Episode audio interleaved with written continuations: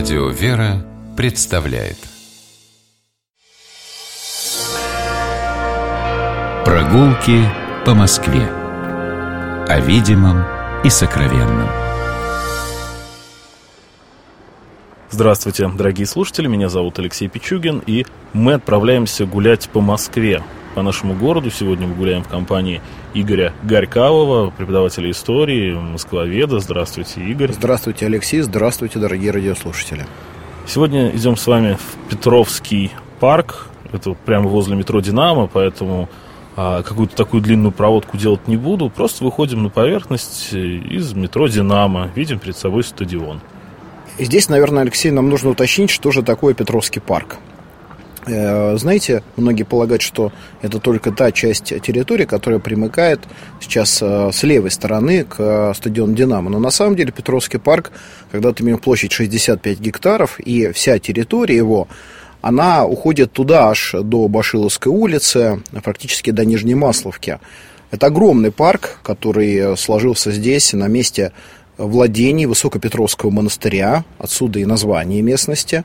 А Петровский подъездной дворец называется так именно так, того, потому что, что сначала это были владения Высокопетровского монастыря, но потом, после сооружения здесь э, дворца к тысяча семьсот семьдесят девятому году, э, возникает рядом с Путевым дворцом, о котором у нас еще будет еще речь впереди, возникает парк. Сначала он не носил характера чего-то выдающегося, но потом здесь в тысяча восемьсот двадцать седьмом году, уже после того, как и дворец, и парк были изрядно изувечены войной тысяча восемьсот двенадцатого года, но известно, например, что в самом Путевом дворце жил Наполеон, а в Петровском парке выкопали себе землянки французские солдаты и офицеры.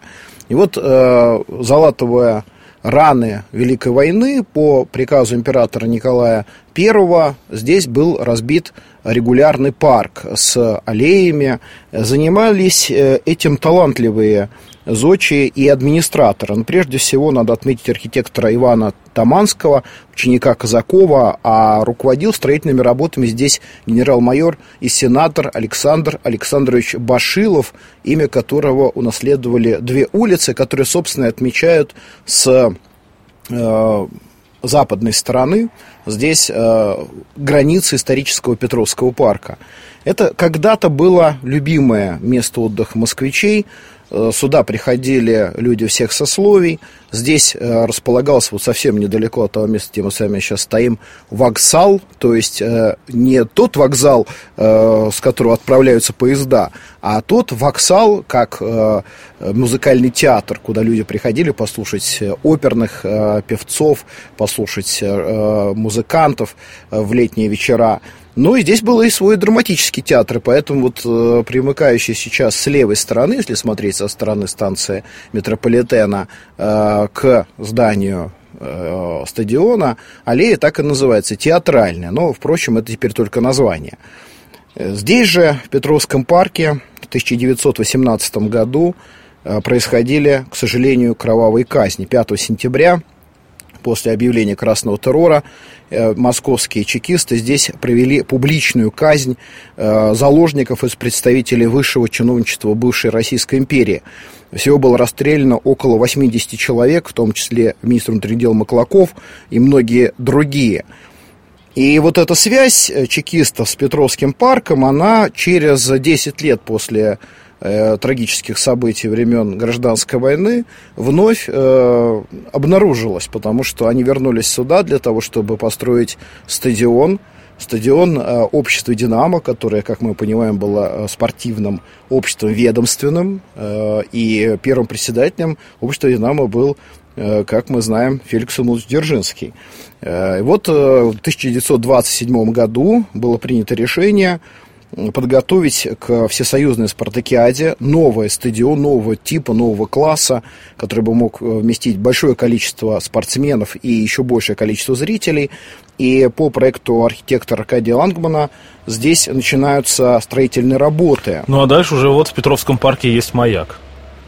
Да, Вот. Ну и, соответственно, вот то, что мы с вами сейчас видим, вот эта часть, обращенная к станции метро «Динамо», которая, кстати, была открыта тоже в мае тысяча девятьсот тридцать восьмого года. Это единственное, что сохранилось от исторического стадиона «Динамо». Это единственное, что сохранилось, да, вот от того стадиона тысяча девятьсот двадцать восьмого года. Я, как преданный многолетний болельщик «Спартака», все равно на стадион «Динамо», на сам стадион взираю с очень большим каким-то таким москвоведческим уважением и, ну, как-то трепетно от того, что осталось хотя бы маленький кусочек. Да, конечно, это замечательное спортивное сооружение, в зависимости от того, к какому ведомству относилось это общество. Много замечательных советских спортсменов прошли через эту школу. Но мы с вами, впрочем, пойдем в другом направлении сейчас. Я вот предлагаю пройти вдоль Ленинградского проспекта, или можно по вот этой соседней улочке, которая носит название Трудовая аллея. Мы, прежде чем из Петровского парка совсем не уйдем. А мы с него не уйдем с вами, ну, Алексей, ну, все, все это Петровский, да, парк. Но все равно, все равно, все равно, мне кажется, можно вот прямо сейчас напомнить, сказать, кому-то рассказать. Есть э, замечательная серия открыток, э, которая вышла в тысяча девятьсот четырнадцатом году. Называется «Москва в двадцать третьем веке» или «Москва будущего». И вот там среди всего их было восемь, по-моему, восемь открыток, э, на которых изображены разные виды Москвы, как представляли себе Москву двадцать третьего века в тысяча девятьсот четырнадцатом году. И вот среди этого есть Петровский парк, где, там, цитата дальше: «Древний Петровский дворец реставрирован, в нем сосредоточен музей Петровской эпохи, повсюду бьют, сверкая, дивные фонтаны, лишенные микробов и пыли, совершенно чистый воздух, прорезывают дирижабли и аэропланы, толпы ярких людей в ярких костюмах двадцать третьего века наслаждаются дивной природой, на том же месте, где бывало, гуляли и мы, пра-пра-прадеды». Да, ну, даже, остается дождаться двадцать третьего века. А, между тем мы с вами идем сейчас вдоль парка. Он неплохо сохранился, хотя, конечно, не все исторические деревья пережили советские и постсоветские времена, но, тем не менее, планировка в этой части Петровского парка сохранилась более-менее. На самом деле, до сих пор здесь э, проложены и видны хорошо, и поддерживаются в должном виде Дворцовая аллея, Липовая, Петровская. Э, здесь... Э, можно еще представить себе то, что видели действительно наши деды и прадеды. Но э, поскольку мы подходим с вами уже к Петровскому замку, я хотел бы сказать несколько слов об этом удивительном произведении русской архитектуры. В тысяча семьсот семьдесят четвертом году, совсем недалеко отсюда, на Ходынском поле, по повелению императрицы Екатерины Великой, было устроено грандиозное театральное зрелище. В костюмах были представлены главные битвы Первой турецкой войны, так называемой. И, соответственно, эта война завершилась Кучук-Кайнарджийским миром, который в Москве шумно праздновали. Кстати, именно по результатам этого мира Крым отошел к Российской империи, напомню нашим радиослушателям. И вот устроенные по проекту Василия Баженова замечательные театральные павильоны, маскирадные храмины на Ходынском поле, они, в общем-то, привели в восторг и москвичей, и саму императрицу. И после этого Екатерина обратила внимание на эту местность, поскольку это теперь уже были не владения Петровского монастыря, поскольку произошла секуляризация церковных имуществ, то э, эта местность э, была выбрана ей для устройства Путевого дворца. Ведь путь из Санкт-Петербурга в Москву каждый император или императрица того времени обязательно должны были проделать хотя бы один раз во время своего правления, потому что коронация, коронация венчание на царство совершалось только в Успенском соборе Московского Кремля, и все торжества проходили в Москве. Интересно, что и последний император Николай Александрович, хотя уже существовала Николаевская железная дорога, тоже свои коронационные торжества совершал с э, заездом в Петровский путевой дворец. И напротив располагалось Ходынское поле, где как раз императрица Екатерина устраивала те самые маскарадные действия, где, к сожалению, тогда во время коронационных торжеств императора Николая Александровича произошла та давка и жуткая трагедия. Но на самом деле вот этот э, замечательный памятник русской архитектуры связан с именем Матвея Казакова, которому императрица Екатерина поручает создать э, дворец для нее, не жалея своей фантазии. В тысяча семьсот семидесятом В тысяча семьсот семьдесят шестом году начинают строительные работы, через три года они уже заканчиваются, а в тысяча семьсот восемьдесят пятом году Екатерина уже в первый раз живет в этом дворце. Также после нее все императоры девятнадцатого века и начала двадцатого живут в этом здании. Здесь бывал Наполеон в тысяча восемьсот двенадцатом году. Потом это здание в советское время было закрыто и разорено. Луначарский предложил передать его для утилизации красной авиации, поскольку напротив находился Ходынский аэродром. Потом здесь располагалась Академия военно-воздушных сил. И вот мы с вами сейчас уже подошли и видим памятник Жуковскому, одному из великих инженеров России, авиамеханику.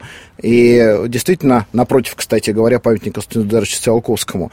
Сейчас уже здесь нет академии, но находятся различные представительские учреждения, рестораны и что-то еще. Но сюда можно зайти и посмотреть интерьеры. Они, в общем-то, в девятнадцатом веке были восстановлены после наполеоновского вторжения, а в последнее время заново отреставрированы после всего времени пребывания здесь академии. Но мы с вами еще можем успеть посмотреть на Благовещенский храм, Алексей. Да, у нас остается совсем уже немного времени для нашей экскурсии здесь, в Петровском парке. Ну, давайте посмотрим. Обходим да. здание Петровского путевого замка. Видим перед собой замечательную церковь красного цвета. Благовещенский храм был построен в тысяча восемьсот сорок четвёртом — тысяча восемьсот сорок седьмом годах на средства камергерши Анны Дмитриевны Нарышкиной в память о скончавшейся на даче в Петровском парке ее внучке тринадцатилетней Анны Булгари. Надо сказать, что по периметру Петровского парка э, существовали дачи. Э, дачи, конечно, совсем не бедных людей, и к этим дачам предъявлялись определенные требования с точки зрения архитектуры. Вот Анна Дмитриевна тоже проживала совсем недалеко отсюда. В память о своей внучке она строит великолепную церковь. И Фёдор Рихтер создает храм в древнерусском стиле. Обратите внимание на его архитектуру. Восьмерик, который стоит на четверике, столпообразная церковь. Изначально она не имела пределов в нижнем этаже и была очень стройной, красивой. Потом э, в нижней части освещаются престол в честь Боголюбской иконы Божьей Матери в тысяча девятьсот четвёртом году. И, в общем, хотя этот храм и был потом закрыт, в тысяча девятьсот тридцать четвёртом году использовался как овощной склад Академии Жуковского, но в настоящее время он не только возрожден, но и благоукрашен замечательными иконами и э, росписями.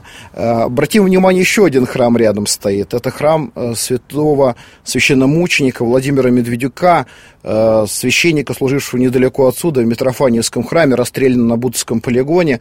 Храм этот удивителен тем, что он посвящен всем новомученикам российским и построен в двухтысячном году, совсем недавно. Вот такой Петровский парк. Тут еще очень много интересных окрестностей, но об этом, наверное, как-нибудь уже в другой раз. Спасибо, Игорь Горьков, историк-москвовед, был с нами. Гуляли мы по Петровскому парку. Я Алексей Пичугин. Прощаемся, до новых встреч. Будьте здоровы, гуляйте по Москве, любуйтесь и любите наш город. Всего доброго, до свидания. Прогулки по Москве. О видимом и сокровенном.